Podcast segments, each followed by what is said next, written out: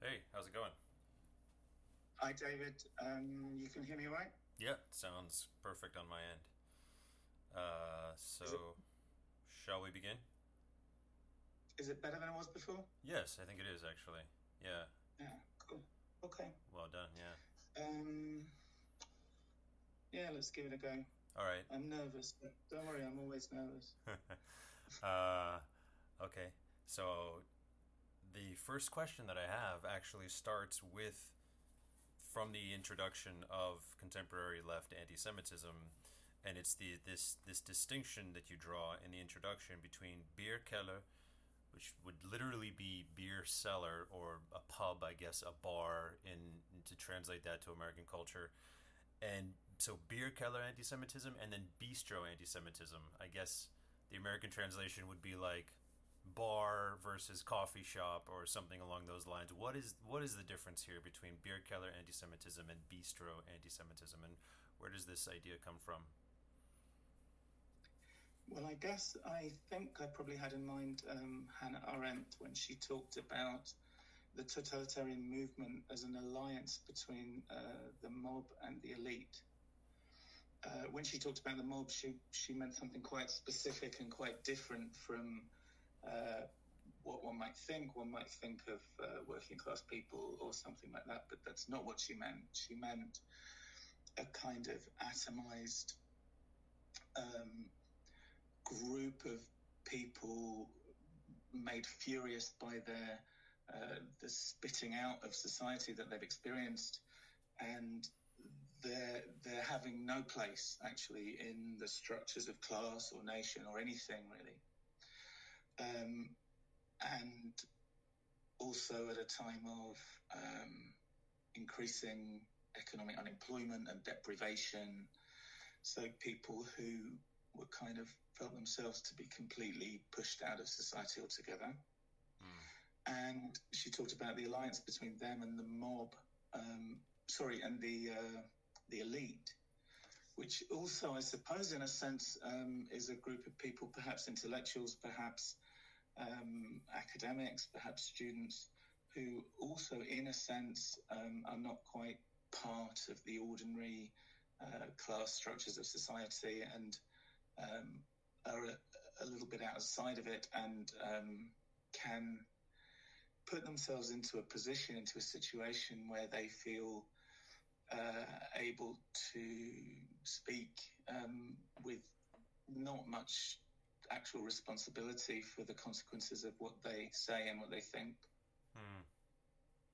So would this would it be fair to break it down as as let's say Bierkeller anti-Semitism is sort of the more the mob, the brash, the more vulgar anti-Semitism, the more sort of like easy to identify, offensive, using epithets, that kind of stuff. And Yeah, the- I guess so. I mean, you might just think of it as the, the beer color anti-Semitism as, as kind of very scary, tough people with, you know, skinheads or, or people who, Okay. who go around beating people up, and um, uh, the bistro anti-Semitism being much a much more kind of intellectual and sophisticated um, anti-Semitism.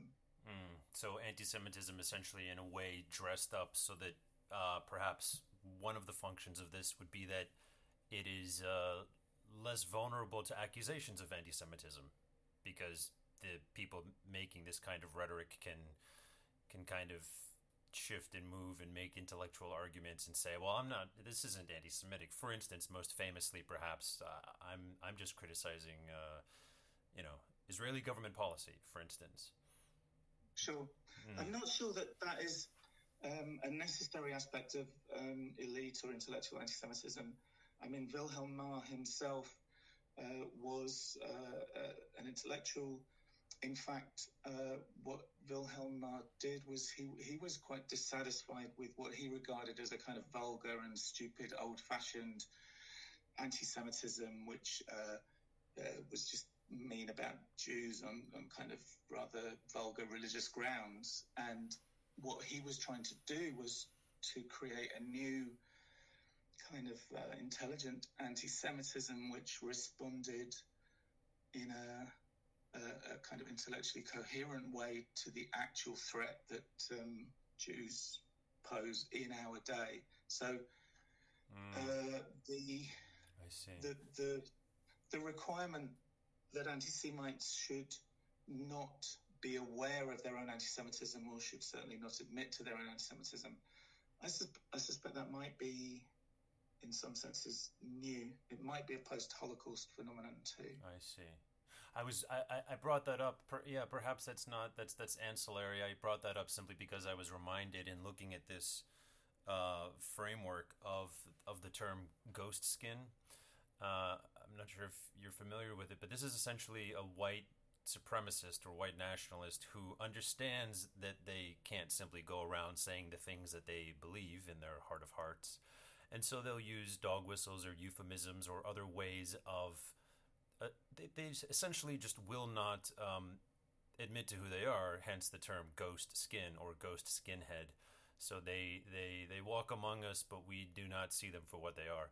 And I see the connection to that and anti Semitism, especially since with recent events in the West uh, since October 7th, and you have various professors at elite universities uh, making remarks that are there are slogans being passed around there are you know things that are not on their face anti-semitic but you only have to yeah. know the context a little bit to understand what this might mean to other people in certain circles and it's you know it's so it's and the reason that they that they do this i believe is because they are essentially a form of a ghost skin that understands that well if you just came right out and said it directly you would just instantly be ostracized. But but no one's going to ostracize you for saying um, something like from the river to the sea because you can transition that to no I, i'm just talking about free palestine. I'm talking about liberation and resistance. I'm not talking about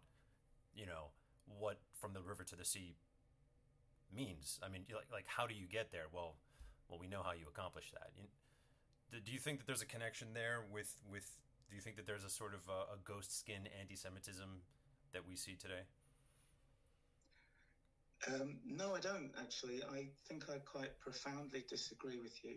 Um, I think that the anti Semitism uh, that we see in universities and amongst scholars today and in the responses to the events of the 7th of October, I don't think that those are people who are conscious of their own anti Semitism and conscious of their own hatred of Jews, who are hiding it uh, inside rhetoric that they think will be more easy to get away with. I don't think that's what's happening. I think that that kind of anti-Semitism is um, carried by people who honestly believe that they're not only not anti-Semitic, but they are the strongest opponents of anti-Semitism and racism of all kinds.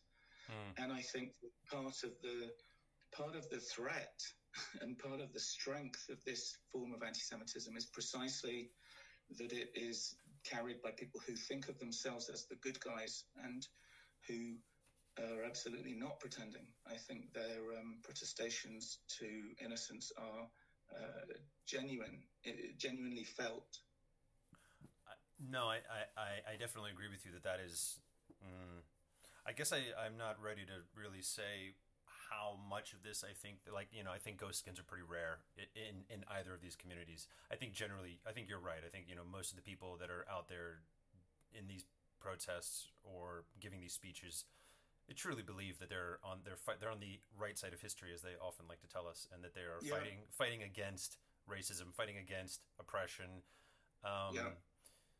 It's but, not it's not actually that my I think that most people who embrace anti-Semitic ideas and anti-Semitic politics think of themselves as the good guys. Um, I mean, I think that's also true of people who embrace other forms of racism or sexism or whatever. I think yeah. uh, people who who people who are in favor of genocide and who uh, support genocide believe that genocide is a defense against a really threatening other. Um, I agree. I think, uh, yeah.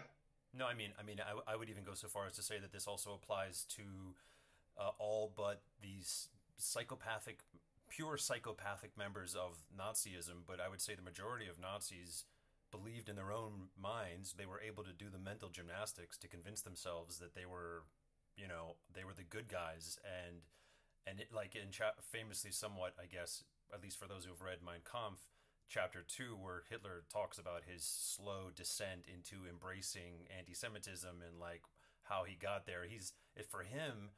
Uh, he formulates it all as as confronting this threat to society. Mm. This like I have to f- defeat this threat. This is a harm. I'm combating a harm. I'm. He didn't. Mm. You know, you don't get people to do evil by convincing them to do evil. You get them to do evil by convincing them that the evil is actually good, and then you you prey upon their the the better angels of their nature, as it were.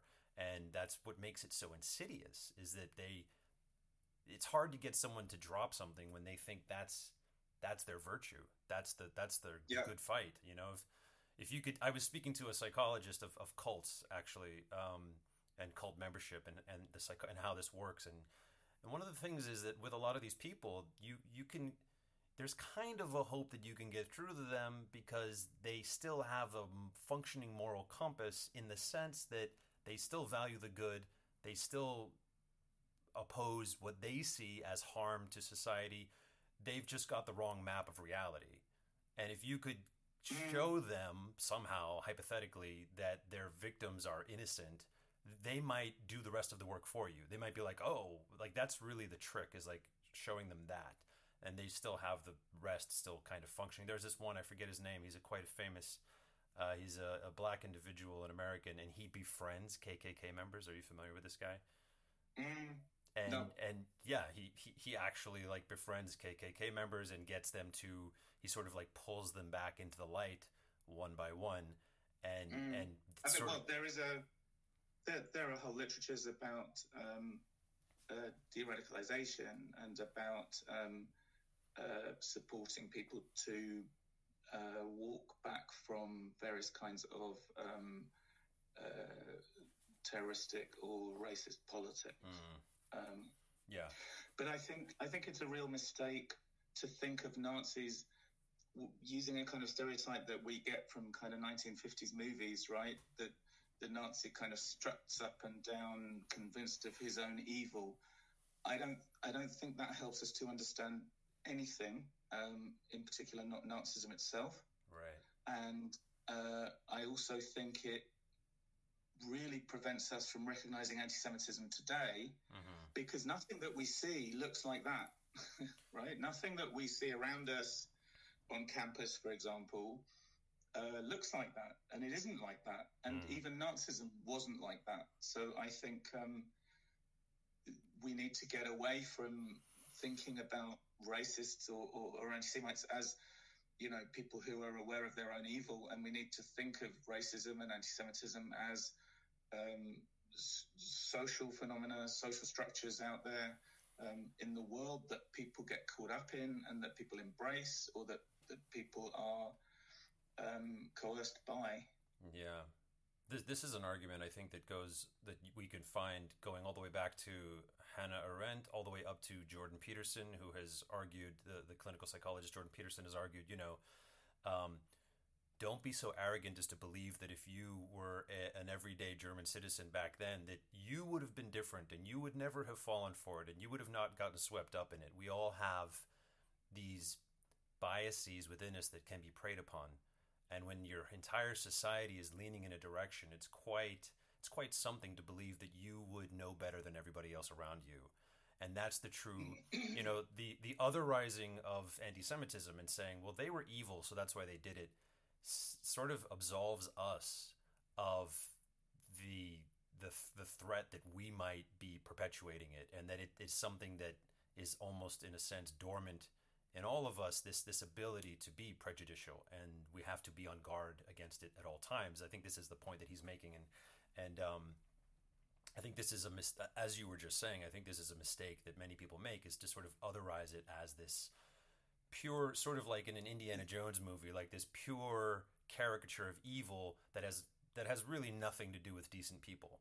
And what we see today and what we see in history is that like actually you know the horrors one of as I, as I recently wrote, one of the great horrors of the Holocaust was the realization that that so many normal people had been complicit. The the banality of evil, right? The like everyday folk not just going along, but but like willingly taking part.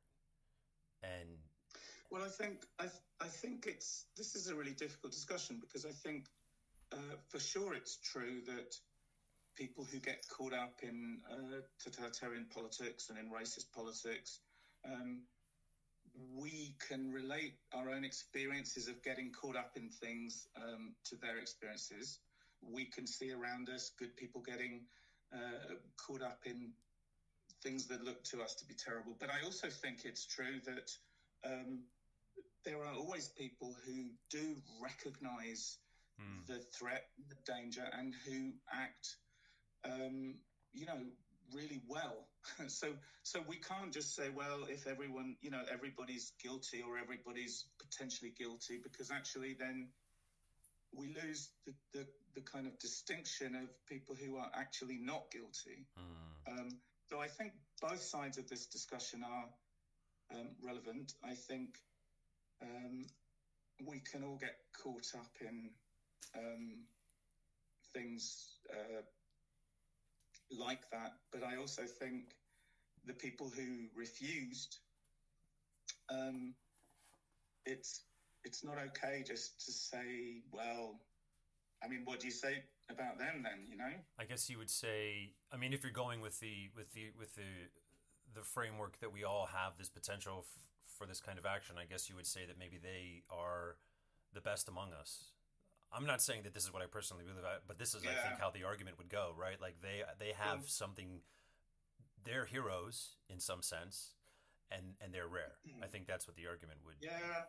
So th- that's interesting too, because um, I think that Zygmunt Bauman, the sociologist uh, who wrote a book called Modernity and the Holocaust, I think he does that. I think he says that, you know, it was the structures of modernity, in fact, structures that are very similar to the structures of our society today, which led to the Holocaust. And, you know, we were, people were constrained, as Max Weber said, in, in the iron cage of necessity. Uh, of modernity, and it wasn't really anybody's fault. It was the fault of modernity. And yes, there were some people who uh, behaved morally, but they only did it by stepping outside of their society and becoming kind of superhuman. And I don't buy that either. I don't think I, I, don't think we have to be superhuman to um, to, to, to not be do... anti-Semitic. Yeah. Yes. I, yes. I think that the the requirement that that that that um, uh, rescuers are superhuman is is a is another version of uh, really um, saying that the people who did not step out of their society and become superhuman are, are not responsible. So mm. it's kind I of think, uh, sorry. Go ahead. Oh, it's it's kind of the inverse, right, of the of the otherizing of the evil. It's sort of in a way otherizing the good. Now you're saying like, well, that's rare. That's yeah. a, that's not in all of us. Like we're not. And the truth is, maybe both those things are in all of us, and we have the potential for. It's, it's a little bit of a platitude, I guess, but we have the potential for good and evil in all of us. Look, uh, the whole of sociology, in a sense, is is a, a, a an a, a an interplay between structure and agency mm, right? That mm. you know, human beings are created by the social structure in which they're born in which they're brought up, and we're taught a language, we're taught ways of thinking, we're taught all kinds of things by the social structure around us. But we also have human agency, mm. um, meaning we can decide what to do. And um, I think the very best sociology uh, is about a, an interplay between structure and agency. And the worst sociology um, gives you kind of uh, uh, um, sorry, I've got a phone call. The worst sociology gives you um, um, just you know that people are just constrained by structure. That that that that they're nothing but products of their time or products of their place or products of um, the structures which uh, uh, oppress them. Um, this phone call is persistent, man. All right, I've turned it off now. This is a trying...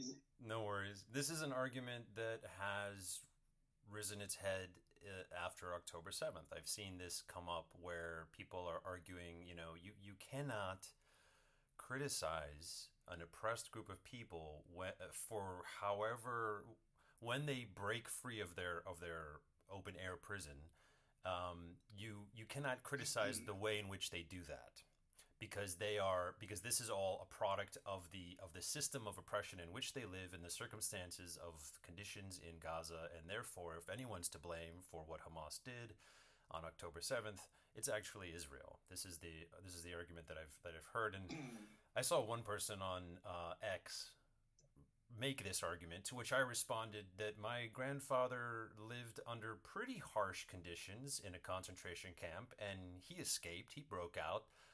he didn't rape or murder anybody on his way out. He didn't, you know, the conditions under which he lived uh, did have a profound and permanent effect on his psychology, and not for the better. He was he was in a in a sense broken for the rest of his life, but um, I mean, he had they didn't have a word for it back then, but it was severe PTSD, and and and yet at the same time, as you say, you know, there's an interplay there with agency, and there was definitely a sense of agency and character, and you know, he had he didn't, he didn't have any desire to hurt German children.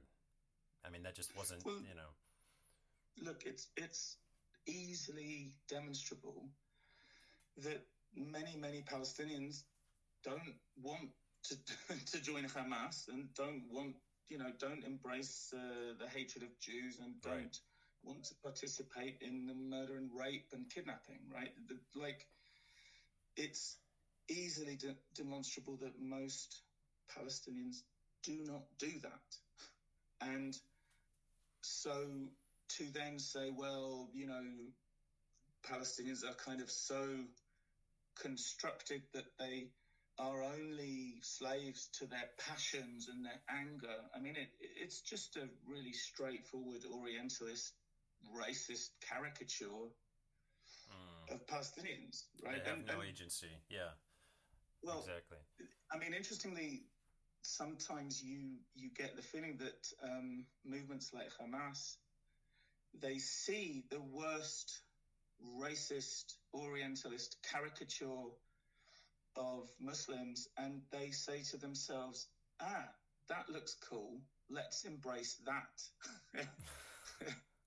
Let's do all of the things that the worst white colonialist racists accused us of doing, of, being.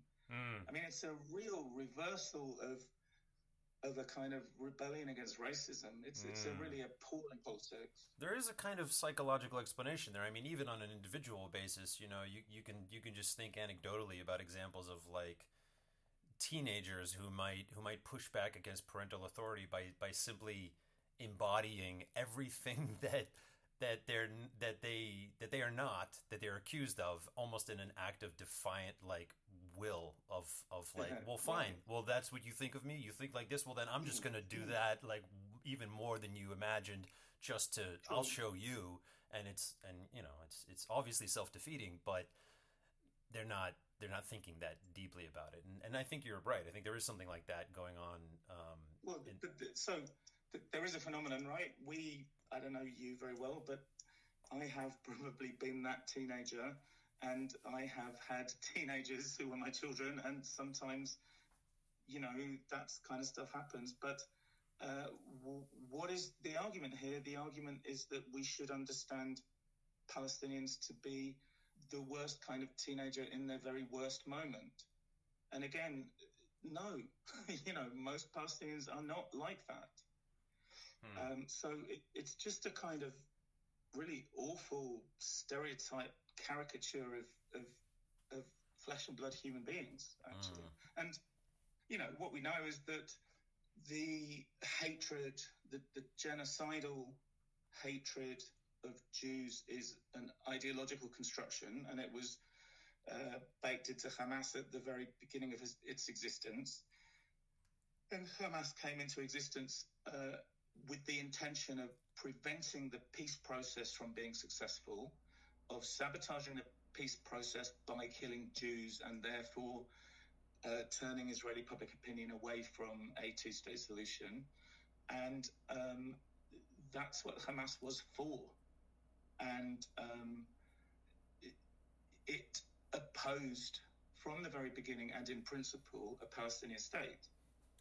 You know, Hamas says in, in its founding document yeah. that so-called peace processes are a violation of the principles of the Islamic resistance movement. Yeah. So, so let's remember who's who, right? That people, you know, want to side with uh, an idea of Palestine which is rising up against its oppressors, and and they kind of have have no option other than to uh, put that idea onto the kind of template of reality and to force it on. But you know, Hamas came to power in a coup against the Palestinian Authority, and it threw uh, many many people who were part of the Palestinian Authority off the top of high buildings. That's what Hamas did with people who talked about peace and who talked about uh, a sovereign Palestinian state.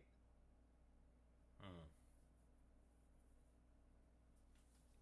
Um, so this kind of gets into the into the um, just changing a little bit, uh, but this gets into as we as we discuss these various um, I guess there's a chapter in your book where you in your book uh, where you discuss sort of the difficulty of even just defining anti-Semitism itself.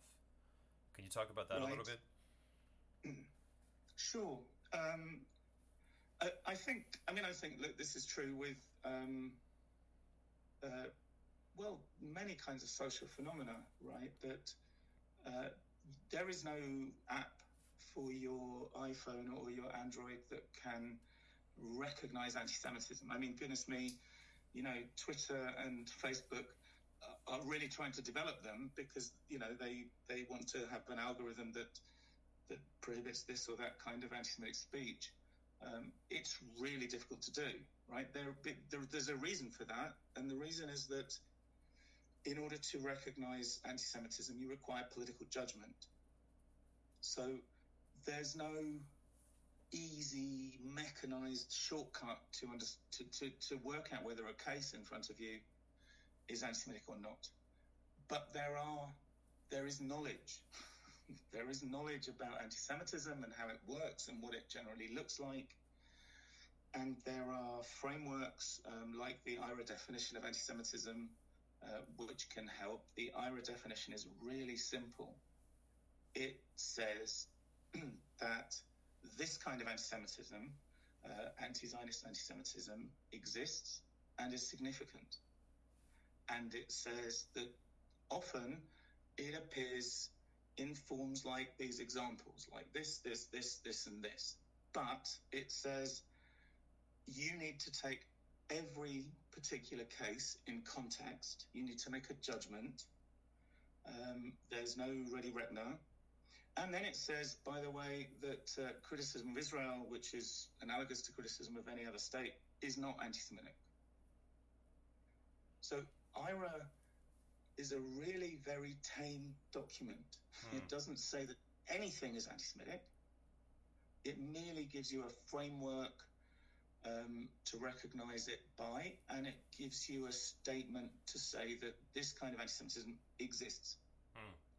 So the people who feel incredibly threatened by IHRA are incredibly threatened by a very tame, gentle document. Who would be? Can you think of anyone who does express like strong opposition to that definition? Well, of course, the people who express strong opposition to IHRA are the people who want to deny that anti-Zionist anti-Semitism exists. Mm. What, what do you think um, of the what do you think of Natan Sharansky's uh, 3Ds or the 3D test formulation for determining when anti-Zionist critiques are in fact just anti-Semitism? Um, uh, I'm laughing to myself because, uh, and I remember laughing with uh, friends of mine. Um, I always forget what the Ds are. They are delegitima- delegitimization, um, demonization, demonization and double standards. So essentially, the idea Right. for Double listeners, standards. yeah, for listeners who may Double not know, it's double standards. Yeah, right. Sorry, demonization, de- standards, delegitimization, and demonization. So, Uh, so talking about. Israel as like an evil empire, or you know, whatever, like just in any way. yeah. Um, essentially, I mean, again, I don't, I don't go think ahead. it's not it's not a definition, right? It, it can't. It doesn't give you an automatic no, because because it doesn't tell you what counts as demonization or what counts as double standards. You have to have some judgment.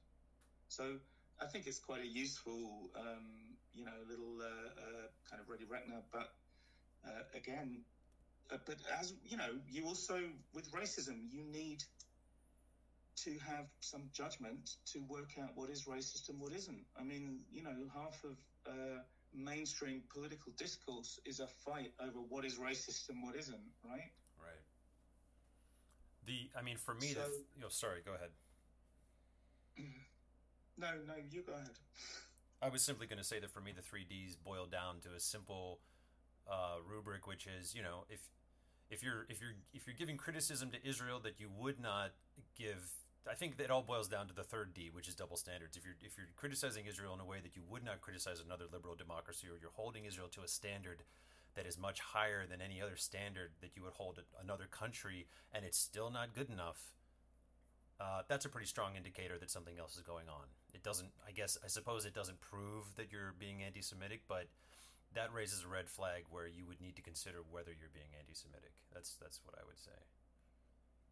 Well, I agree with that, but I, but still, you have, you know, you can have an argument over whether uh, this or that speech or this or that action demonizes Israel or criticizes Israel because it's a matter of judgment.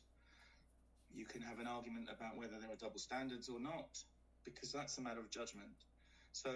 Uh, I agree with you. The, the, the three the three Ds model, if you, if you can remember what the three Ds are, is quite good. It's quite useful but um, uh, it, still, you, you know, there's interpretation and there's discussion. The, the thing is that when you're up against um, anti-Semitism, that there's a kind of refusal to discuss. So, for example, if you raise uh, the issue of anti-Semitism, I don't know, we've got lots of experience of it. We had lots of experience of it in the Labour Party. Um, we have experience of it at um, you know, in our university, if you say, well, hang on, I think that this piece of speech is a double standard, and I think it, it does demonize, and I think therefore it is anti Semitic, then if the other person engages with you, engages with the evidence, and says, all right, well, let's think about it, let's look at exactly what we're talking about, and let's look at other cases. And as soon as that happens, we're home and dry because we're into the realms of rational discussion. And we can have a disagreement about a particular case, right? I might think something's anti Semitic, you might not. We can have a rational discussion about the evidence and about how we understand it. Great, we're, we're home and dry then because what normally happens isn't, okay, let's have a look at the evidence. What normally happens is, ha, I know what you're really up to. Hmm. What you're really up to is trying to delegitimize criticism of Israel uh, in order that anyone who is critical of Israel gets um, uh, delegitimized as anti-Semitic. So Hmm. the moment we we and our interlocutor are engaged in a debate that's rational, a debate over evidence, a, a debate of judgment, great. Then we're winning Of course. but but generally that's not how it goes generally uh, before you know it you get denounced as an asset of a foreign totalitarian racist power uh, and um, you're pushed out of the community of, of, of the good you're pushed out of the community of rational discussion and evidence Hmm. Hmm. Yeah, I've been thinking a lot about this concept of the community of the good recently, and the way that people who identify themselves as being a member of the community, it's amazing what things, as we said earlier in this conversation, you can you can be convinced to do. When I think about um, turning the page slightly, but when I think about you, you made a point about having the knowledge and sort of knowing and having this rational discourse with this issue. and then also we were talking about sort of like the structural effects of, let's say, living in in Gaza. Um, when I then look over uh, at Western academics who are saying and doing things that I find uh, incon- unconscionable with regard to October 7th, they're not under the same structural influences as someone in Gaza. They are often highly educated. They have access to some of the best sources of information on the planet. They're they're often working at some of the most elite institutions of, of information of education, uh, you know, in the world. Uh, so, in a way, uh, I'm not sure how you'll what you'll think of this, but in, in a way, at least to me, they're they're almost worse because they're not brainwashed by circumstance, brainwashed by just deliberately brainwashed by a system in Gaza that from the age of like three is, is telling kids the best thing you can do is be a martyr and kill Jews. They didn't grow up in that environment. And yet they still come to support in one way or another the same thing. So it's yeah. it's it's I like mean, the only thing worse than delusional anti-Semitism is anti-Semitism without any delusion, just like wide-eyed. If, if you're brought up um, under occupation of a, a, you know, occupied by a predominantly Jewish army that occupies you in the name of its Jewish state, you can imagine all sorts of ways in which you might kind of become anti-Semitic, mm. right? I mean, I, I, still don't think it's reasonable because I think many Palestinians don't do that. Exactly. But you can kind of understand it. But you're right. If you live far away from the conflict, if you have access to information, if you are one of the most highly educated and intelligent people on the planet, you do not have that excuse. Um, and you have a duty to think um, carefully and to mobilize evidence and to use your judgment and to educate yourself mm. uh, and to look at the literature. You have many more duties um, which ought to protect you from um, embracing anti Semitism.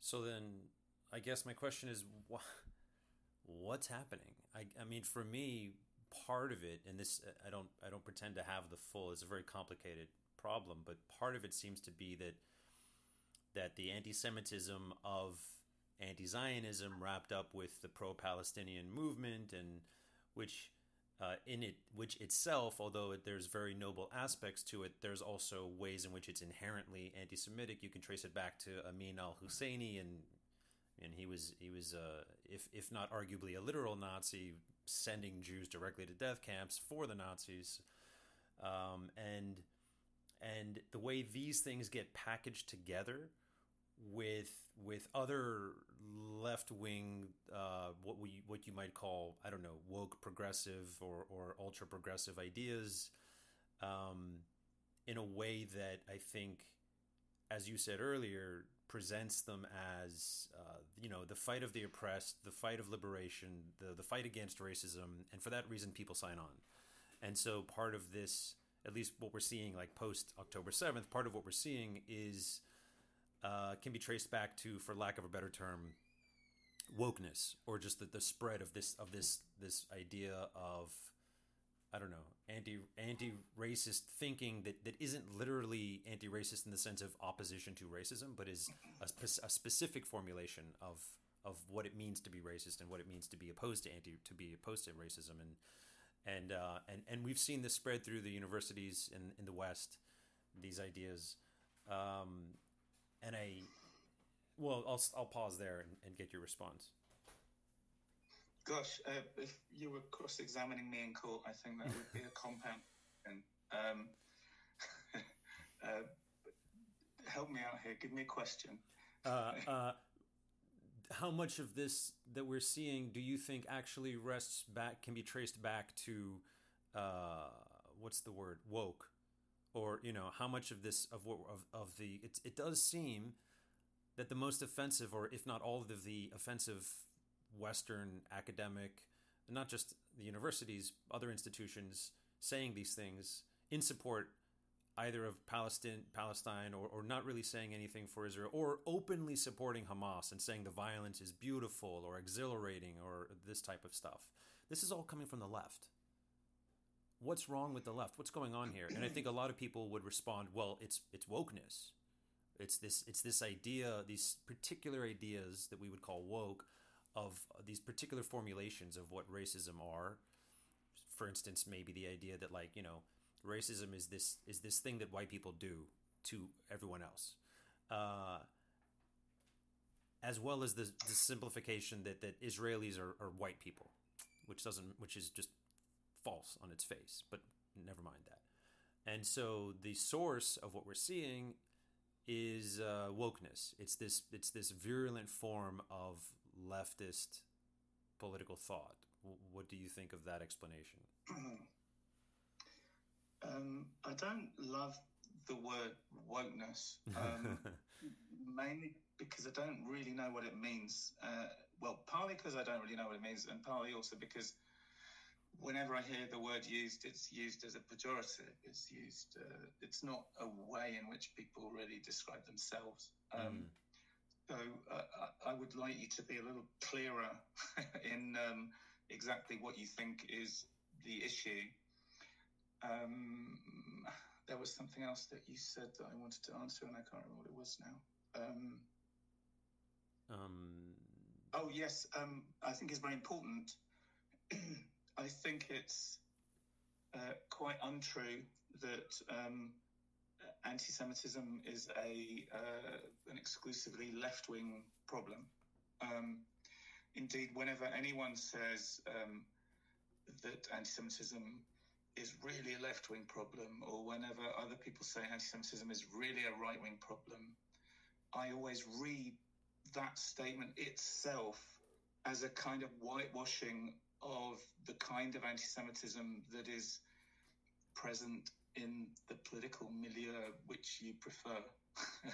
so I don't think, um, I, I think, you know, I think there is left wing anti Semitism and I'm extremely threatened by it. In fact, I am particularly threatened by it because, in a sense, it is my political family. It's it's it's the people around me. It's you know people who were my friends. It's people who I work with. It's people mm. who I teach, and I'm I'm especially concerned about the anti-Semitism that is close to me, that is around me, and that uh, it, it presents itself as speaking kind of for my values. Um, so I've always been the opposite of that. I've never said, "Oh well, the, the you know the real anti-Semitism is over there on the right or over there on the left." I've always been the most worried about the anti-Semitism that it, that is close to me, that I can see the most the most clearly, and that I understand the best. Mm. That's well said. Uh, no, I did not. I did not mean to suggest that anti-Semitism is is limited to one side or the other. It's certainly that's certainly not true. It's just what I what I meant is that since October seventh, we have seen some offensive support, not simply for Palestinian rights, but explicitly for Hamas, even celebrating the violence explicitly. Um, and well, let's be clear. Yeah, let's be clear. Support for Hamas is opposition to Palestinian rights? I think so, but I don't think that the people who are saying these things would agree with us. I think you know when people say free Palestine, I respond, yeah, from from Hamas, free Gaza from Hamas. But uh, I think that the people who are saying things that are pro Hamas, they think that Hamas is is liberating Gaza and Gazans from Israel. That's the way they see it. And the people who are saying these things and are saying, "Oh, Hamas, this violence was beautiful. It was exhilarating." One of them was a was a Cornell professor, very left wing, sort of decolonial studies expert, uh, sort of anti-racism type person. This another one, you know, I'm seeing these comments coming from the left. That is not to say that the right doesn't have its own version of anti-Semitism. Of course, it does. But what we've seen since October 7th, a lot of the stuff that I've seen come out has been from what I would call, and I agree with you that this is a very clumsy term, but what I would call the woke sort of community has been spewing this stuff. Um, a better term for woke, unfortunately, I don't. I, I, I, really wish we had one. I don't know. I, I sometimes just use the the term progressive extremism, or some people say identity Marxism, although I think that's also I problematic. Think, I think all of these all of these terms have the same problem, which is that they're all kind of umbrella terms. So if there's a particular specific kind of politics or a specific way of thinking that you think um, quite likely leads to anti-Semitism, then you should say so rather than coming up with a kind of umbrella, um, a, a, basically a kind of umbrella insult word. I think so. Uh, you might say, for example, that there is a particular kind of uh, uh, there's a particular variant of anti-racism which is kind of increasingly far removed from an anti-racism that I was brought up with. so let me give you an example that uh, the, the, the key way in which we opposed racism was by saying that race is not a an, in, an inherent or a biological feature, right? Race is a social construction. Certain kinds of uh, uh, characteristics of human beings are held by uh, certain ways of thinking to be completely determinative of your value. And what the anti-racists used to say was that's not true. that that there are um, those kinds of uh, uh, differences amongst human beings are relatively completely trivial um, when measuring your value as a as a as a human being. In fact, they are completely trivial. That that, that those characteristics do not measure value. Mm. So what we said was what we're involved in is a fight against that social definition of some human beings as being of this race and other human beings as being of that race. That the, the, the designation of people according to race was itself a creation of racism. Now, one thing that has happened in some versions of anti racism is that racism is thought to be such a hugely, overwhelmingly determinative feature of human civilization that, um, in fact, de facto, it comes to determine everything, right? So it's not that people are by nature of an inferior race, but it's that racism is such an overwhelming factor of all human society that it makes race the key determining factor of human beings. And it's something that, that we are given that we can't uh, do anything about. That's how the world works. And you can see if you believe that, then you're kind of coming back to a version, to an understanding of the world where people are indeed divided into different races, um, but you you have a slightly different mechanism in mind.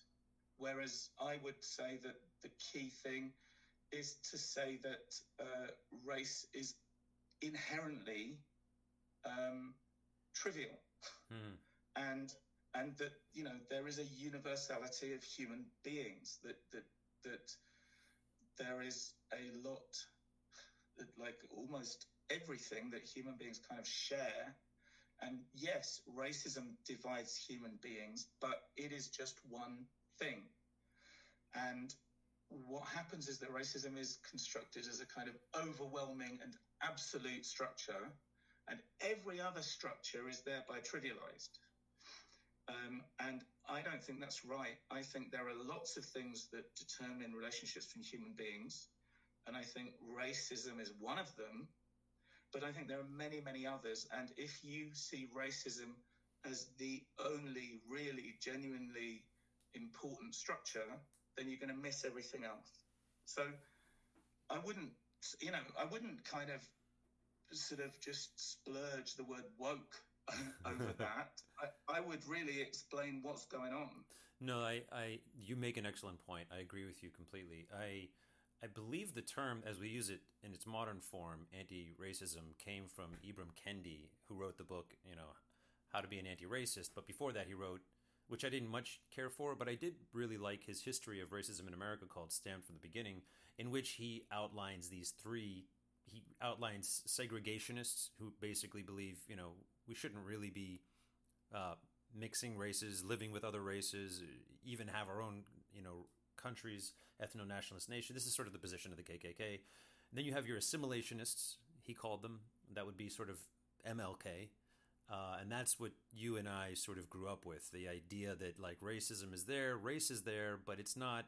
You're not supposed, you know, you judge someone by the content of their character, not by the color of their skin, as Martin Luther King mm. famously said. But, but hang on, but the reason for that is not because race is there. Race is not there. Race is a racist construction.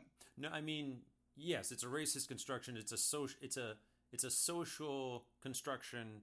It it exists in a social form, but it's not real in any biological sense.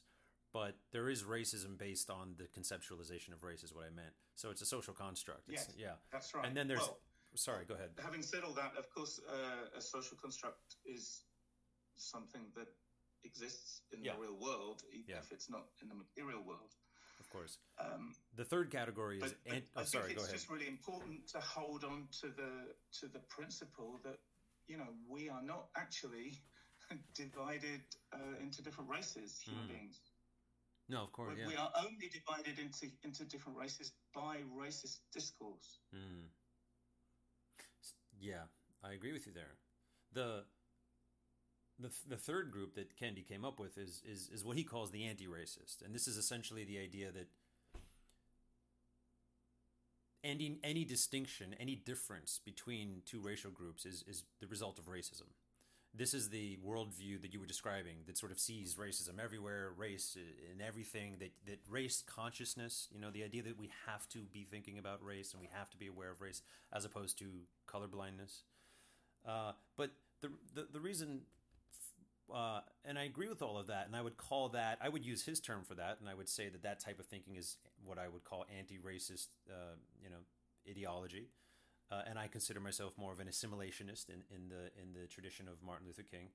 But um, that's anti-racism. But that doesn't really say anything about you know. There's other issues that have nothing to do with race. We have we have discourse going on with regard to gender. We have you know we have discourse going on with regard to sex. We have discourse going on with regard to anti-semitism which is distinct from racism. And all of these things are tied together in ways that I, I don't have a better word for it than than woke.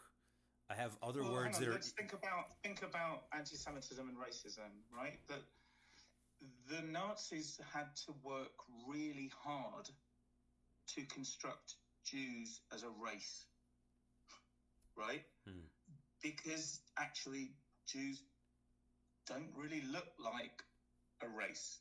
Mm. Um, um, you know, Jews are diverse. Jews are diverse in color. Jews are diverse in where they come from, in culture, in tradition. Jews are diverse in well, but as are Black people, right? Black people are also diverse, but the Nazis defined Jews as being racially identical to other Jews. And it hmm. was a madness. I mean, it's a madness, right? To to kind of racialize well anybody uh, in that way. But you know, the Nazis had to work especially hard, but they succeeded, mm. and they murdered, you know, half the people on the planet and every person they could get hold of who they racialized as being of the Jewish race. Mm. So, you know, again, um, um, there is no Jewish race, but Nazi racialization of Jews was a real thing for many people uh, all over the world in, in the 1940s. Yes, yeah but this this um, I think and I, I think that project continues to this day and is part of that feeds into this uh, colonizer discourse. I touched on it earlier, but I, I do believe that a lot of the people who view Israel merely as a colonizer fail to recognize that Israel is arguably more ethnically diverse than the United States. and they see Israelis as a bunch of white European settler colonists, and Palestinians are the indigenous brown people. And in their conceptualization, this is just another classic story of white colonizer versus indigenous brown people. And then after you've got the chessboard set up in that way, the moral calculus is easy after that because, well, obviously the indigenous brown people are always the, you know, those, those are the good guys. So the only problem with that, of course, is that to think of Israelis as, as white, it just, that, that doesn't make any sense. It's not true. Um, nor is it true, of course, to think of Jews, as you said, as like this one racial group that doesn't it just doesn't map onto reality in any way at all. But it doesn't seem like people are letting that fact get in the way of their reasoning.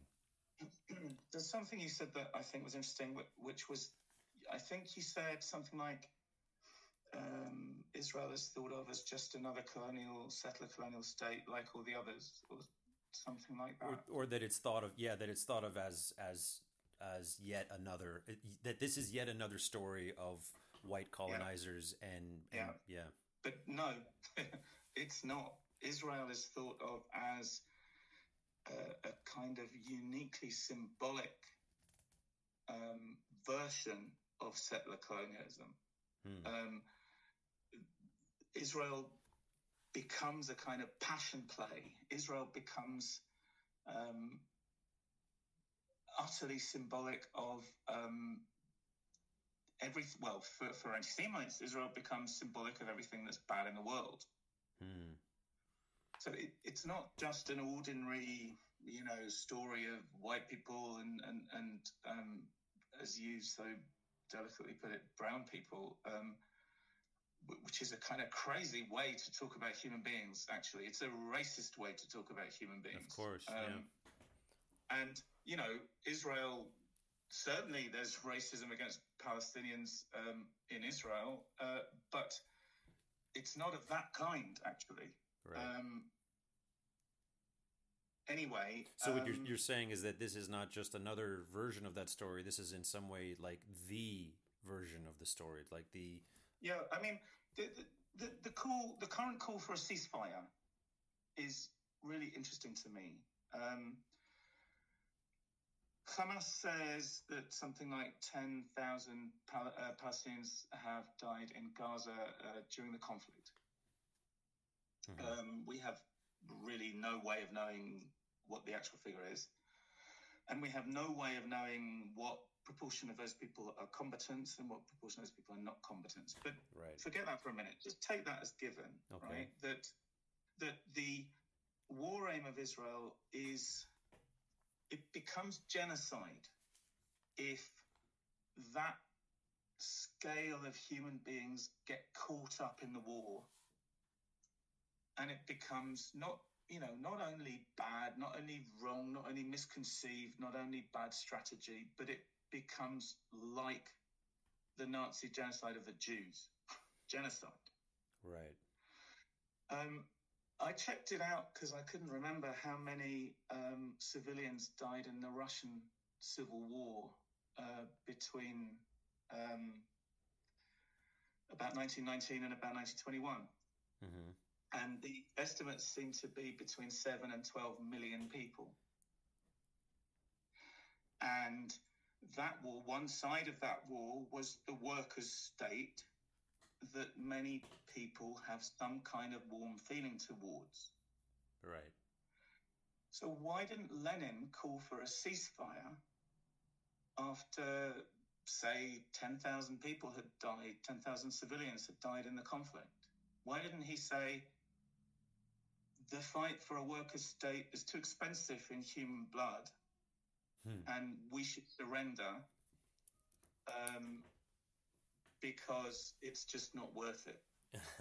like, like, uh, it, it's just a kind of extraordinary way of thinking that that people think that that's what Israel should do.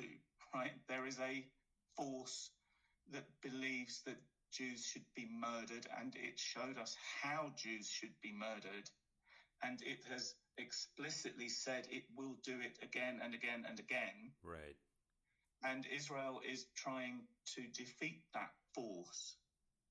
Right. Um, and um, the reason that there are, well, there are a number of reasons that there are civilian casualties, one of which is that the Palestinian population of Gaza are used as hostages hmm by Hamas.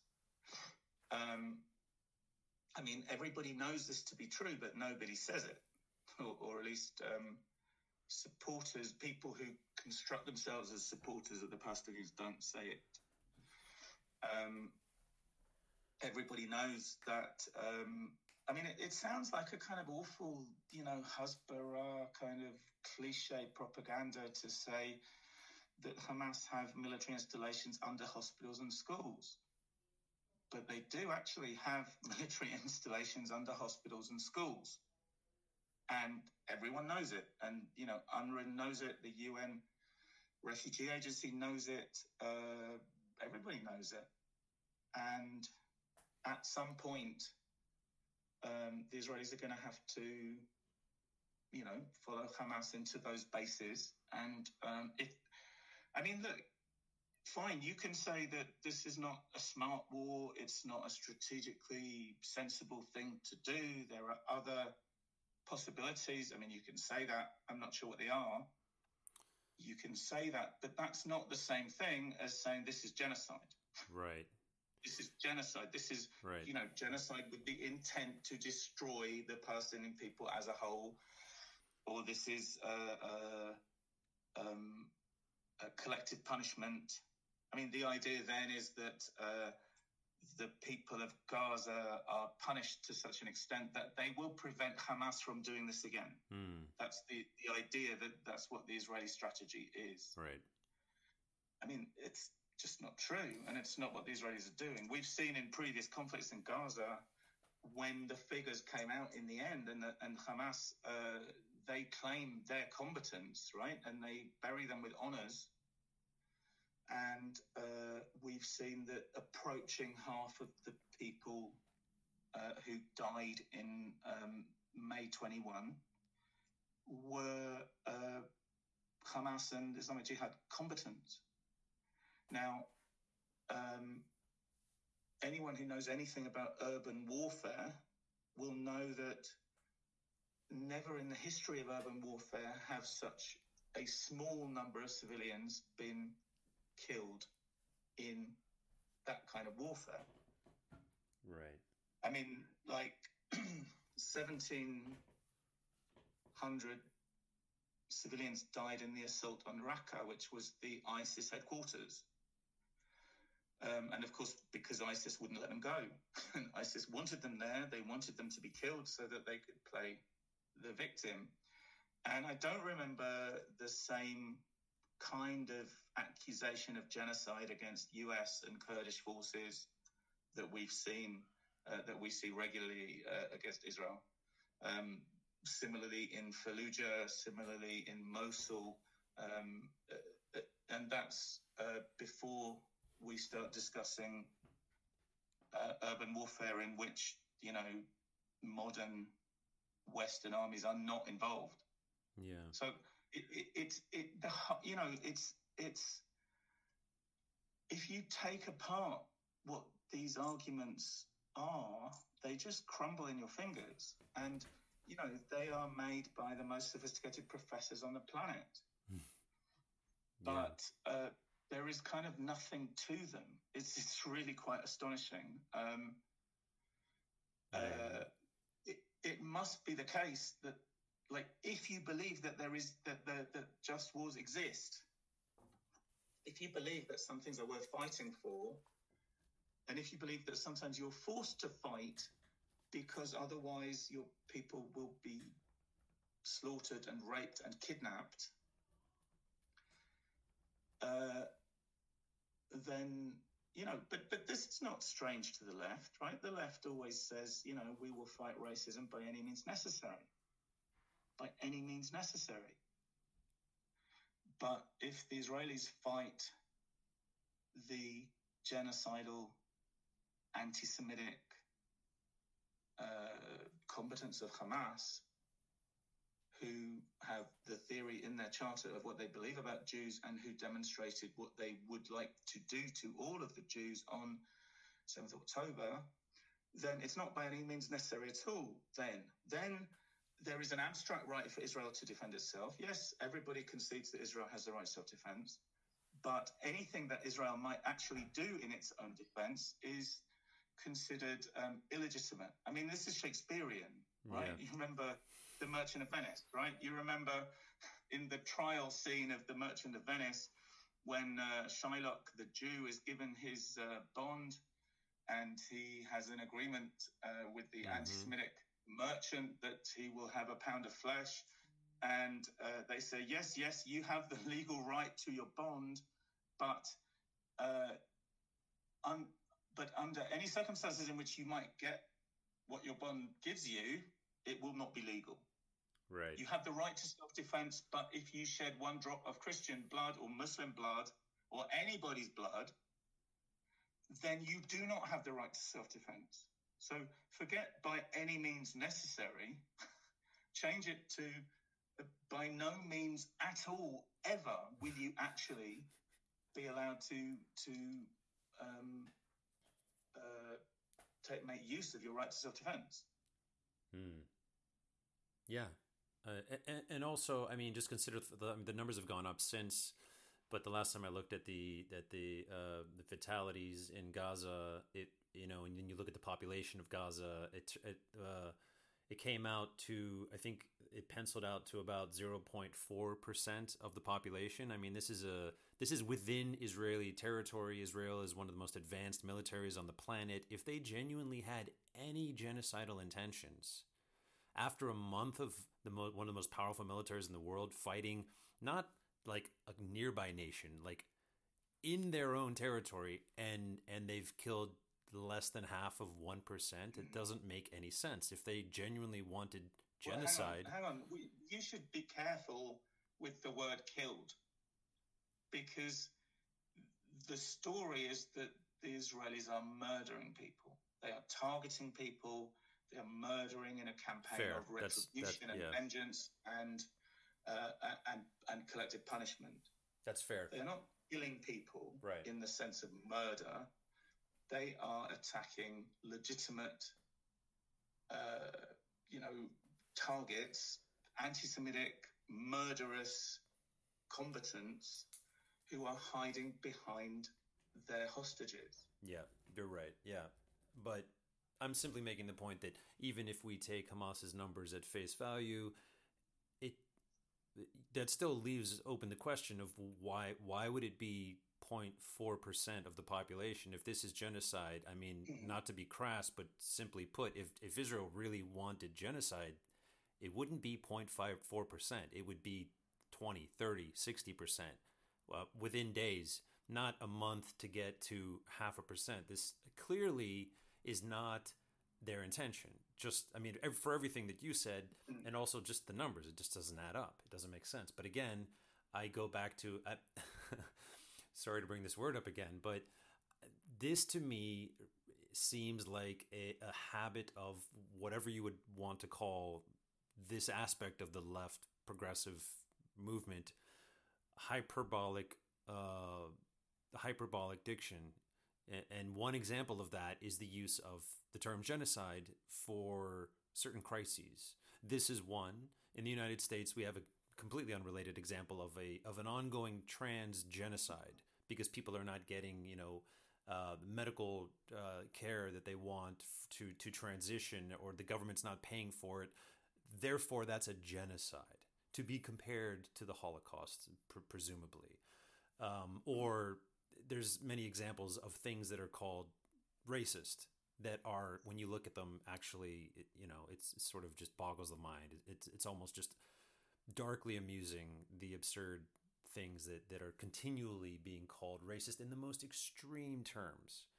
And i and i and so when i see people on the left the same people, the same people who are decolonial scholars, who are uh, Black Lives Matter activists, who are uh, anti-racist scholars, who are, you know, I do wish we had a better word for this, but woke is the one that usually gets thrown around for the, the gender uh, discourse and all of these things combined. There's a lot of hyperbolic speech, and it doesn't surprise me at all that they would apply the word genocide to a situation like this because it's it's sort of um, uh, it's it's the way that they what is the term I'm looking for? It's it's the way that they um, carry out their discourse. It's quite common, in fact, to use these types of hyperbolic terms. Have you not have you not well, noticed that yourself? I mean, I, I think uh, look, I think people perhaps don't know what genocide is. Um, mm. And perhaps haven't really thought it through, and perhaps don't understand the realities of um, uh, urban warfare. I mean, I think there is a trope of Jewish power which holds that Israel is so powerful and so cunning and so clever that if it wanted to, it would be able to defeat Hamas without killing anybody. Huh. Um, uh, that's the only conclusion you can come to, right? That, that uh, Israel wants this death toll. Well, and as as is so often the case, it's it's literally an inversion of the truth that anti-Semites uh, accuse Jews of doing the things that they themselves do and that they themselves fantasize about. They mm. always have. So interesting. Um, th- you know, the truth is that Hamas need um, a an ever increasing civilian death toll. That's that was one of their war aims. I mean, what what do you imagine they were trying to achieve? Right? right. I mean, you know that that if they go and kill, um, murder fourteen hundred Jews in cold blood, they know that the Israelis are going to come after them, and they know that lots and lots of Palestinian civilians are going to be killed, and they know that, you know, at very best they can run and hide and then get uh, uh, some kind of international community to, to push uh, for a ceasefire. Um, that's the war aim. But actually, this time, I suspect the Israelis are not going to cease fire. Hmm. They're not going to do what they have done in the past, which is to say, all right, you know, we've inflicted some damage, we've treated Hamas as though they are rational actors, and we have inflicted such damage upon their forces and their power that they will not want to do this again. Um, and, right. you know, and Israelis have absolutely not wanted to do what is required to defeat Hamas. Um, I think this time they seem quite determined to do so. Um, and but, but there you go. There's kind of a different story. But but the, the point about projection, the point about anti-Semites projecting onto Jews their own fantasies and their own intentions and their own actions. Yeah you see that showing up in almost every um, anti-Semitic movement. Um, so when the anti-Semites accuse the Jews of wanting to control the world, for example, of course, it is the anti-Semites who fantasize about controlling the world. Hmm. Course, yeah. When when anti-Semites accuse the Jews of wanting to commit genocide, it is, of course, the anti-Semites who want to commit genocide right? Like, this is really anyone who knows anything about anti Semitism knows that this has always been the case. Mm. No doubt, indeed. Um, let me ask you something. Uh, earlier, we, we we covered sort of you know there is anti-Semitism on the left. There is, of course, also anti-Semitism on the right. Um, do you see them as manifesting in different ways? Do they have different characters? Do they focus on different aspects of Jewish people? Mm-hmm. Or are they basically the it's, same it's thing? Funny.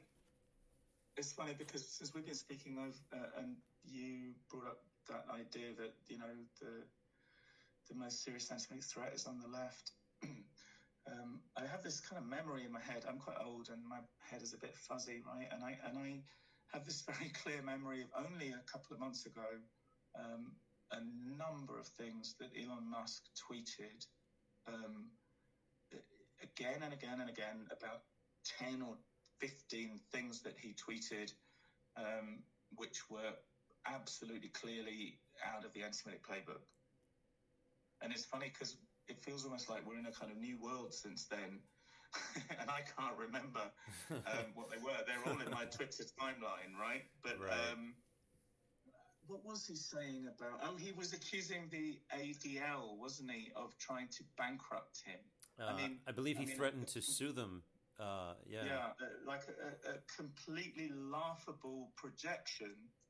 You know, he's one of the most powerful and the richest men on the planet, and he, for whatever reason, was uh, on purpose kind of diminishing the value of Twitter by, I mean, rebranding it so that it looked like a kind of porn site, and by by making it an even more unpleasant place to be. He was, you know, purposely devaluing its value. And goodness me, who wants to drive a Tesla when he's doing that?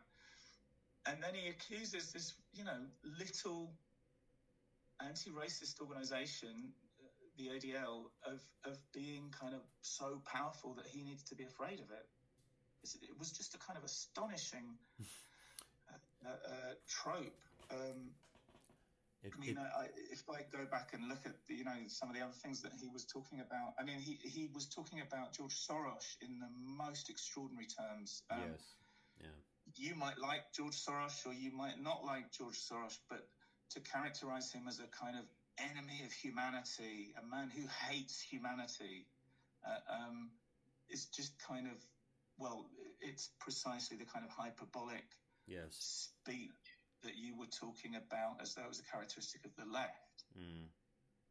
Um, and um, of course, the idea of the enemy of the people, the enemy of humanity, kind of residing in the face of the Jew, the Jewish financier.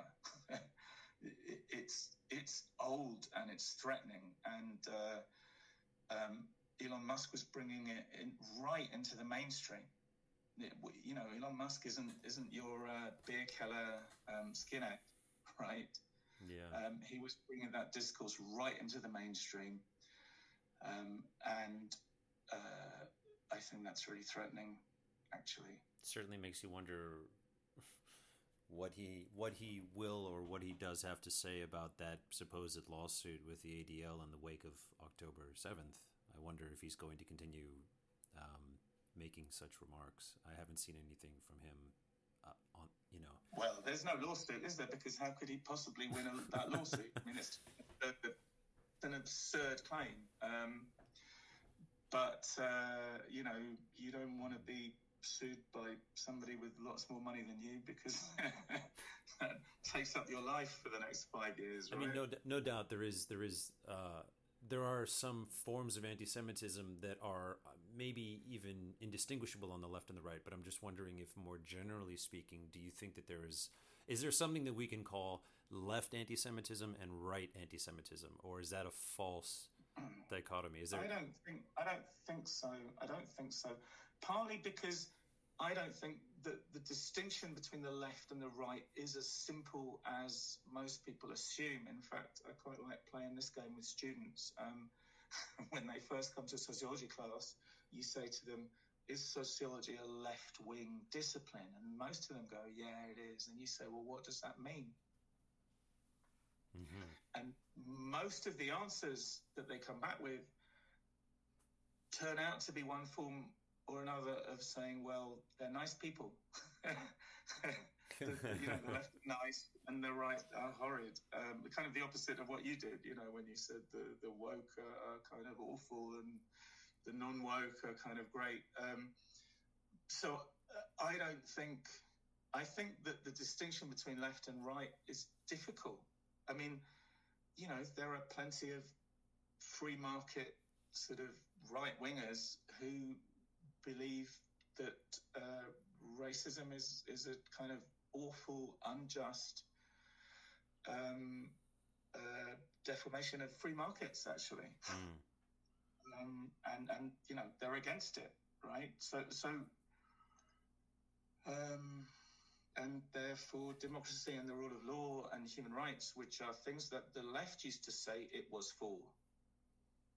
So I think, um, so for a start, I think it's more fruitful to look at the, the, the there are anti-Semites on the left and there are people who oppose anti-Semitism on the left. and they kind of come from different souls or different traditions of the left. Right. And I think that's true on the right also. Excuse me. I think there are there are anti-Semitic traditions on the right, and there are um, traditions on the right which don't don't agree with anti-Semitism at all. Um, so I don't think I think that's a much more fruitful way of thinking about politics. Really, uh, that the distinction between racist politics and anti-racist politics is as interesting as the distinction between left and right, or the distinction between totalitarian politics and anti-totalitarian politics is also as interesting as left and right. Um, but wouldn't that suggest that that if there is such nuance and complexity between these things, then wouldn't that suggest that that therefore they are different and they have different traditions and it's even there's even more nuance to the differences than we often recognize and so to say that like well it's all the same is a gross oversimplification when actually they have you know they're the right as you as you just said you know there's there's there's people on the left who are and who are not. There's people on the right who are and are not. And and the traditions from which they come in in each of those four categories are going to be distinct. And so therefore left anti-semitism and right anti-semitism they're not they're the same in the sense well they're both anti-semitic but they come out of different traditions. They are wrapped up with packaged hmm. with different other beliefs than than you would find well, on on the other side I of the think that's right. I think that's right. But i also think that there are uh, different anti-semitisms in different times. And there are different anti-semitisms on the left and the right. There are christian anti-semitisms. There are muslim anti-semitisms. There are secular and liberal anti-semitisms. Um, uh, i think actually that um, you have to look when you you are trying to work out an, an anti-Semitic movement. You have to look at who who is it that is picking up these anti-Semitic tropes and fragments from ancient and utterly irrelevant movements and mm. recycling them in in the present day, right? So you know that um, you remember the the the story of 1984, right? 1984 has this idea of the enemy of the people, right? The yeah. the, um, the Goldstein figure, right? He's not. He's called Goldstein. That let that be a clue, right? He's he's uh, the the the party in the story um, puts everything bad into the face of the Jew. and it gives you the Jew and his face every day to hate and to throw things at and to shout at. So, um, I mean, that's the kind of characteristically mid 20th century totalitarian notion of the enemy of the people. So, so what is Elon Musk reaching for the face of George Soros? Why is he doing that? Hmm. Or why is President Orban of Hungary putting George Soros' face on billboards at election time and saying he's laughing at you? Hmm. Like, it, it's not because the anti-Semitism itself is is some kind of inherently, you know, uh, uh, it's almost it's to give anti-Semitism much too much respect. I mean, anti-Semitism is not this kind of great, big, impressive, enduring thing. People just pick up these kind of emotionally virulent ideas and tropes and and images, and they recycle them, and they recycle them for their own reason. Mm. So it sort of self perpetuates because people are doing it for things that serve themselves, and it's not as if anybody wakes up in the morning and says, "Oh, I I hate Jews, and so I'm going to say this thing." It's is that what you're just? No, it doesn't. It doesn't. It doesn't self perpetuate. It is perpetuated by human agents hmm. who pick it up and who use it because they know that it will give them some kind of advantage. Hmm. So if you're doing conspiracy fantasy, right? If you're going to say that I don't know vaccines for COVID or lockdowns for COVID was a sort of conspiracy of, you know, who knows what, some sort of dark, uh, impenetrable, invisible power that really runs the world and tricks us all into believing that there was a virus. It just so happens that if you bring in the notion of if you bring in the Jewish face to be the face of that unseeable, invisible conspiracy, it generally works for you quite well. Right? It's difficult to imagine an unseeable conspiracy of, I don't know, capitalists or the Davosocracy or the the the globalists or, or, or whoever you want to kind of construct as the bogeyman. So um, to give it a face, a human face, an ugly human face, often does quite well for you. And it just so happens that the anti Semitic notion of the Jew, the anti Semitic image of the Jew, is evolved through many, many completely different anti Semitic movements in completely different times and completely different places. But these images of the Jew are evolved to have a certain kind of effect that they come from you know they come they they are used to represent that which is unseeable and evil so they were used to represent um, that which prevented god from making everything nice for us. Hmm. or they were used to represent that which prevented the communist party from creating socialism. Or they were refused they were used to to create the image of um, the, the, the, the people who are making Hungary, you know, a place that uh, Hungarians think should be better, or um, it, it's uh, these kind of fragments and tropes are. Um, I, I, think evolution is quite a nice model. Actually, I think that um, I was just going to ask you. Yeah, it, you said earlier that you know there's not only these different sort of subgenres of anti-Semitism on the political spectrum. You you said it also it, it's different by time period. And I was going to ask, you know, yeah. so therefore, as people are picking up aspects of anti-Semitism and using it for their own purposes, then it's changing and morphing based on how it's used and evolving. And therefore, my question is do you think that right now what we're experiencing rather than anti-semitism as as we've always known it uh, is is it in fact always a new thing is it always something and and this and perhaps this this uh, touches on uh, rebirth of anti-semitism in the 21st century is it are we in an era of new anti-semitism which which oh that's yeah. that's a technical well, term i, I guess for for anti-zionism but um yeah, eh, that's my question. Is is is the anti-Semitism we see now something that we've never seen before? Is it entirely new? Well, look, there's a sense in which everything we see now is entirely different from everything we've seen before. Mm. Right? There is there is nothing that is kind of in some profound sense genuinely authentic. There are, you know, we reproduce things in a new world, in a new situation, in a new context with different meaning. Mm-hmm. Uh, so um, so, what's at stake in the question, right? Um, I mean, I'm not particularly comfortable with the term the new anti Semitism because uh, it's it seems to imply that there is one old, authentic anti Semitism and then there is this new kind of version that is different from it but similar to it in some ways. And that's not my view either. There's a book in the British Library called The New Anti Semitism, which was published in 1921, I think, about the protocols. Hmm um, uh, was kind of fascinating, right? And as I said before, Wilhelm Marr invented a new anti-Semitism because he thought that the old uh, uh, anti, the old religious Christian anti-Judaism was ridiculous, and in fact, it's really characteristic of anti-Semitic movements that they ridicule the ones that came before them, right? So. Hmm. Uh, you know, people who em- embrace anti-Semitism today, they say, well, we're nothing like the Nazis. We're nothing like these old anti Semites. They were ridiculous and they were unjust because they accused Jews of all kinds of things that they had not done.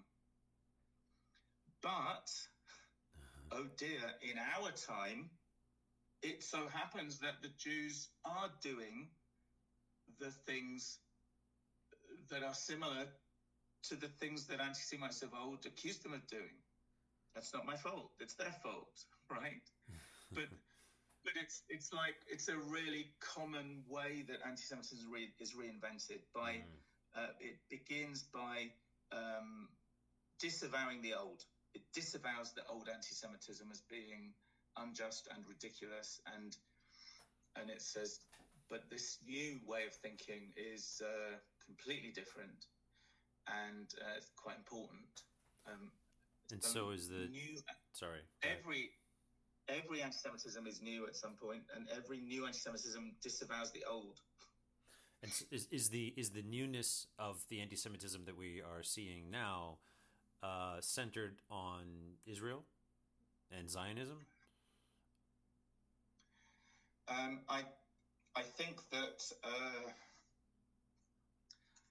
that there is an anti-Zionism which constructs Zionism as being a kind of universal um, symbol of everything that is bad in the world, right? So, for example, if uh, a racist cop murders a black man on the streets of um, Minneapolis, uh, there will be somebody who will say, well, those racist cops in Minneapolis were only taught how to murder black men in America by the Zionists. Hmm. Uh, it's an extraordinary claim. absolutely extraordinary claim, as though cops in America needed teaching um, how to do that by Israelis. I mean, uh, it's it's just and, and and it's also utterly incoherent, right? I because I haven't heard that. That's because, that's. I mean, I, I, of course, I don't doubt that people are saying. I, I haven't heard that. I have heard a, a, variation on that, which is, for instance, if you see like a, a, a black youth perhaps kill an Asian grandmother, and people will say, "Oh, well, that's because of white people. That white people taught them that, and that's that's white supremacy." I've heard that argument. I haven't heard the argument about like blaming it on Zionists, the like police violence yeah. in America. I mean, every, there's there is no like Israel is constructed as the as as either the the kind of pioneer of every technology of illegitimate power and oppression, um, the pioneer of, of, you know, strangleholds and the pioneer of uh, cameras and the pioneer of secret kind of, you know, uh, uh, surveillance of your computer. And either it's presented as a kind of pioneer of power, of techniques of power, or it's presented as symbolic of all evil, mm. um, or both, actually. Um, so, so I mean, there are, there have been anti-Zionisms in the past that were not like that, right? That were critics of certain kinds of Zionism.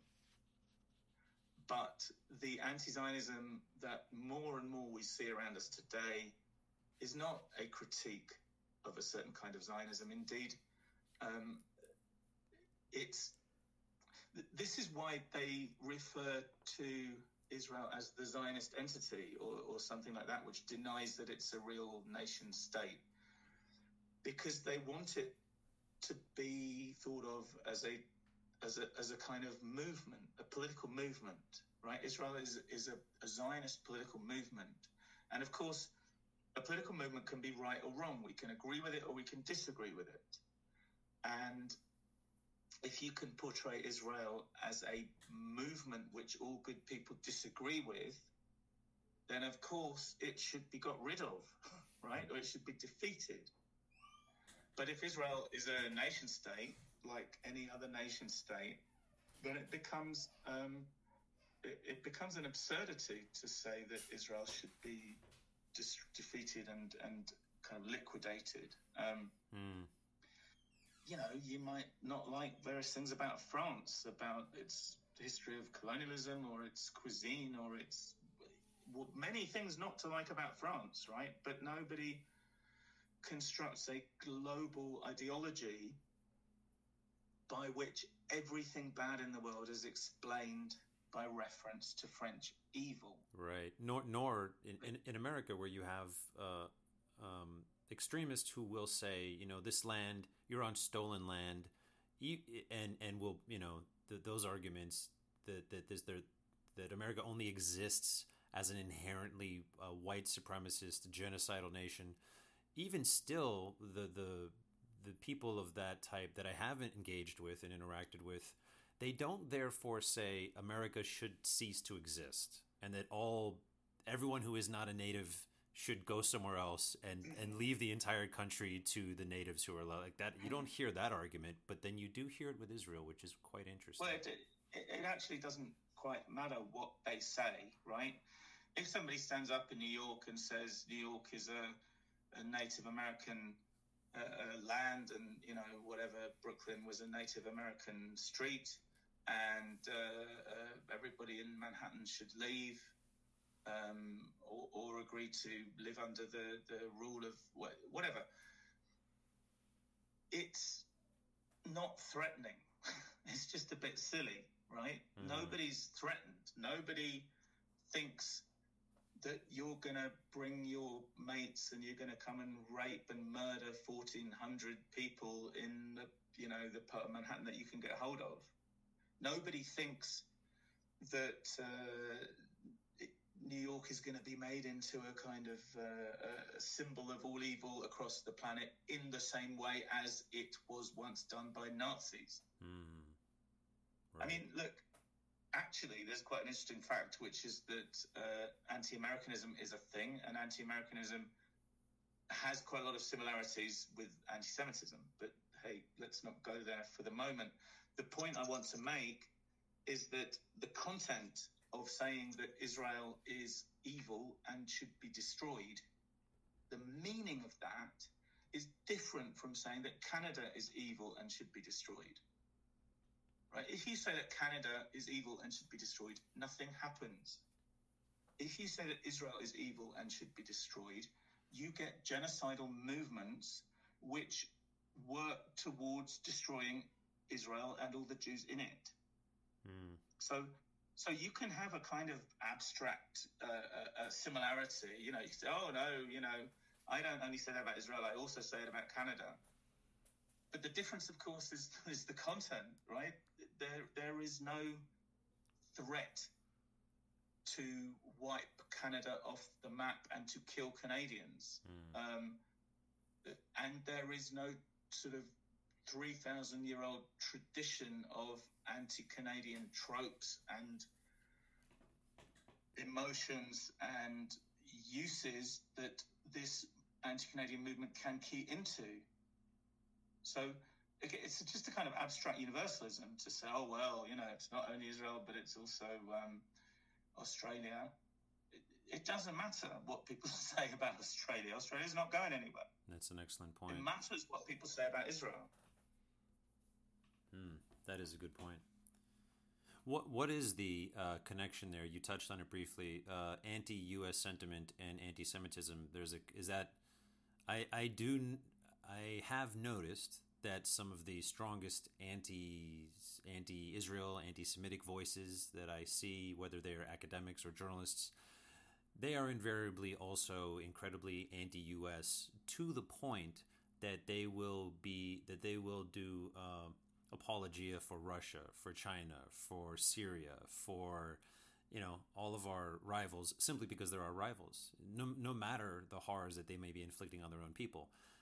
I have noticed that overlap but i don't really have a theoretical well, what, framework what are the tropes, for what are the tropes of, of anti-americanism? What do people say about americans? They say that americans they want to control America's the world not a real nation. It's mm. not a real nation right it's just a kind of melting pot of, of a mixture of bastard peoples. It's not a real nation. It doesn't have a real language, doesn't have a real territory. Um, Americans are vulgar. Americans are stupid. Americans are rely only on physical power. Um, they have no genuine history and no genuine culture. Um, Americans are only interested in money. Um, America tries to rule the world so that it can make money out of the whole world, and its uh, media and its news systems try to uh, fool the whole world into believing its ideology. Hmm. All of those things, all of those things can be and have been said by anti Semites about Jews. Huh. Yes, interesting. I guess I hadn't pieced all of those claims together. Yeah, it's quite obviously the same argument. But what is the provenance of It's a, it's yeah. a, it's a, it, it's also it's not a it's not an authentic nation and it doesn't have an authentic homeland. Hmm. Um, are you going to let me go soon?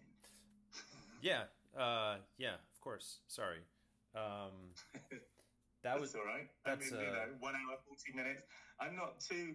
I'm not really thinking about my own uh, uh, suffering. I'm thinking about the suffering of the people who are going to have to listen to it. uh, I, I'm, I'm sure they'll be as fascinated by this as, as I am, um, and if not, they, they all have pause buttons. Uh, uh, okay, last question. Um, Or, or they have uh, double speed buttons, right? yes, exactly. That seems to be what everyone does these days. I can't do it. I can't. People listening on like triple speed. I'm like doing the dishes in triple speed. I, I, I mean, I, I think it's a cool thing to to to list to, to listen three times faster than you can read. I just does my head in. I, Um, I, I, had, I had an impulse just now to do that kind of high pitched, really fast voice, and I'm just so start talking glad that I didn't do that. I'm so Uh, glad I didn't do that. Yeah. Uh, okay, here we are. Last question. Um, what, if anything, can be done? What what answers do we have available to us? What um, steps can be taken?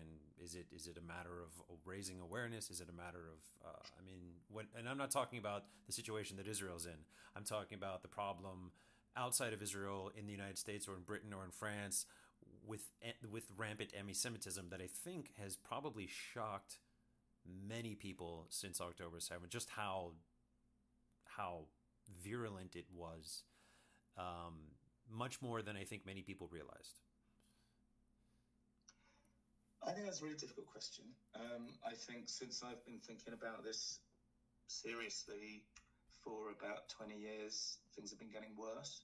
Um, not catastrophically worse, you know, it hasn't fallen off a cliff, it's not 1939, but progressively, one step after the other, things have been getting worse and things have been said and have happened which could not have been said or happened a few years ago um, and I'm worried about this. I think uh, there's a particular kind of maybe trauma in America, actually, because I, when I first started coming to America talking about anti Semitism, quite a lot of people just looked at me and said, Don't be so silly, right? That America, you know, they said Jews are powerful in America. And uh, anti Semites thought Jews were powerful in America, and Jews thought Jews were powerful in America. And I always looked at them and I said, but Jews are not powerful in America. Actually, this stuff that we are, have seen, you know, in British academia, in the British Labour Party, it's coming. And stuff that we saw in France probably before that, it's coming, it's on its way. And I think uh, many people in America, many Jews in America have. Um, are beginning to kind of know that now. Um, and I think that's a really, uh, Anthony Julius said about Jews in Britain, actually, in relation to the 7th of October, he said uh, Jews are, oh gosh, what did he say? Hang on, I'm going to have a look. I wrote it down early on. Um, what did he say? He said, uh, all right, you're going to have to cut this for a minute, and I'm going to go and find it. That's fine. Um, That's fine. I don't know if you're able or willing to do that, but give me a minute and I will come back with that. um, he said Jews are demoralized and isolated. He said uh, it is a state, however, that should not be confused with passivity or with weakness of resolve. And he said that um, British Jews had a pretty good record of standing up um, together as one, really, more or less, against um, Corbyn, against the, the moment in which we had uh, an anti-Semitic candidate for number 10. Um, right. But that feeling of um, demoralization and isolation, I think, is quite um, is quite uncomfortable, and I think um, American Jews are feeling its uncomfortableness in particular because they haven't felt it before. Um, I think uh, somebody told me that a few years ago when there were, do you remember there were a load of uh, bomb threats phoned in uh, to Jewish um, community centres across America? It turned out to be some awful, stupid hoax. Mm. But uh, a lot of people in America didn't like the idea that there was a threat to bomb their child's nursery, and they hadn't experienced things like that before. Um, so I think uh, there's a moment of trauma in America. Uh, well, you know, as there is globally, but in, in particular in America. Mm. Um, le- let me just finish um, by tr- explaining a little bit about what um, what we do. Um, we've set up the London Centre for the Study of Contemporary Anti-Semitism. Um, and we like to think that the London in that name is not really a kind of parochial English London, but it's a kind of global hub London. Um, there are many senses in which the kind of anti-Semitism that we're seeing on campus in Britain and in Europe, and actually also in Israel and in many other places, is similar to the anti-Semitism that we see across America and Canada. Mm. Um, you know, there are particularities, but there are also similarities. And um, what we are trying to do is to challenge it. And we're trying to challenge it in a particular kind of way. So everyone who looks at this issue knows that uh, there's an issue of anti-Semitism on campus, and there's an issue of anti-Semitism amongst some of the very uh, most respected scholars in the humanities and the social sciences. Everybody knows that, but most people have no way of engaging with those people, um, and I think that we have developed and are developing ways of engaging with those people because we're academics we understand universities. Universities are our places. We work in universities. We do research. We write books. We write journal articles. Um, and uh, we have a kind of unique way of challenging the underpinnings, the intellectual underpinnings of contemporary anti-Semitism, and um, it, it's an extraordinarily difficult thing to do because there is a culture on campus which makes us, uh, which puts us in a difficult position. Um, we are not uh, widely respected in the way that um, people who obey the orthodoxies in our disciplines are respected. We do not get funding anywhere near as easily as people who find the the, the median um, opinions to research. Um, we do not get promoted. It is really difficult to bring young scholars through to get funding for PhDs, to get PhD students to find academic jobs. Um, there are not many of us left in Britain, actually, scholars who earn a living by working on anti Semitism, by studying anti Semitism, and by challenging anti Semitism. So what we're trying to do is institutionalize. We're trying to create communities of scholarship. A university is a community of scholarship, but we feel in many significant ways that we are locked out of the community of scholarship because we are portrayed not as participants in that community, but as people who uh, uh, lie for Israel, as people who kind of mobilize all our, you know, great knowledge and, and cleverness uh, in order to tell lies, right? Again, the projection of what uh, anti-Semites tend to do and to fantasize about doing is projected onto Jewish scholars. Mm. So um, I suppose part of what I'm saying is that um, to to take on anti-Semitism at the level of scholarship, at the level of the disciplines of sociology, of law, of humanities, of political science, to challenge anti-Semitism at those levels requires uh, research funding. It requires, and research funding is inherently extremely expensive because you have to pay for scholars to get time out of their ordinary work of teaching and admin and the rest of it, and you have to pay them to have the time to sit and write books which take on the books um, that uh, uh, are, are, embracing anti-Semitic thinking. Hmm. Um, and on top of that, you have to pay overheads to the universities, right? So, so what we're doing is we're doing something immensely hard.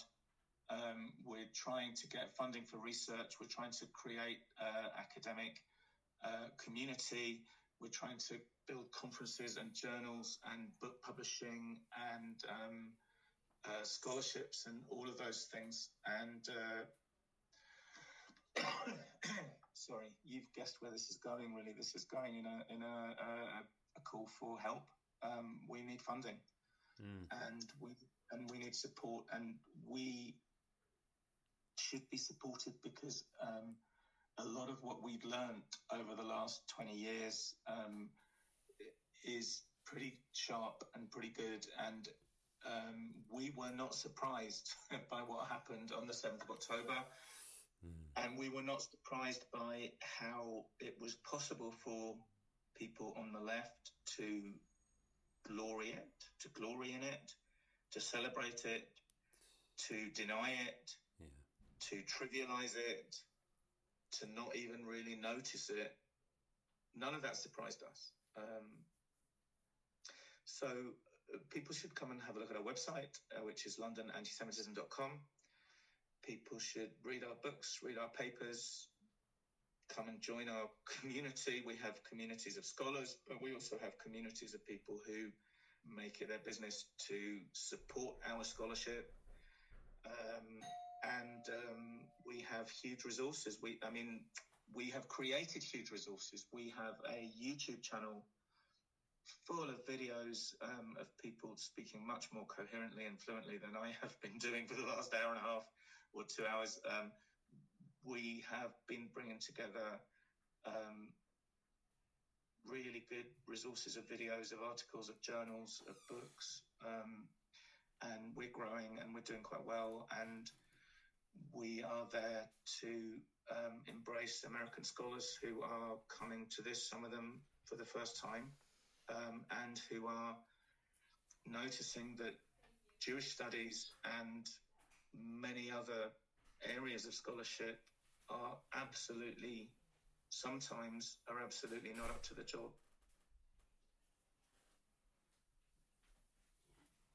Yeah. Of course, uh, so, I mean, I, sorry, just to be clear, I don't say that about all Jewish studies or about all scholars. Um, I think there are parts of the university and parts of the disciplines uh, where there is anti Semitism, there are disciplines that are particularly badly affected. But around those disciplines and around those spaces and around those departments, there are other academics who will defend those anti Semites on the basis of freedom of speech, on the basis of academic freedom, on the basis of academic autonomy, who will defend their right to be anti Semitic, and around them are many people who are afraid to speak out because they do all right. You know, they have their little, uh, they make their living doing one aspect of, of um, research and they do it very well. But if they speak out uh, on some of these big issues, then they might lose their position.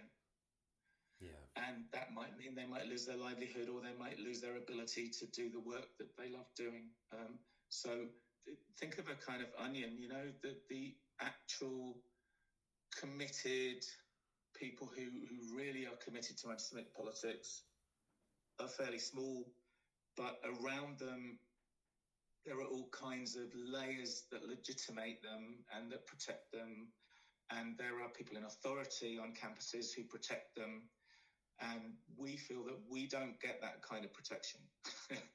um, if you know you say the kinds of things that I've been saying today, uh, you will not get research funding. You will not be protected by um, by your you know your head of department and your faculty and your president and Jesus. the rest of it. That's shameful. Uh, and life life will be tough. That is shameful.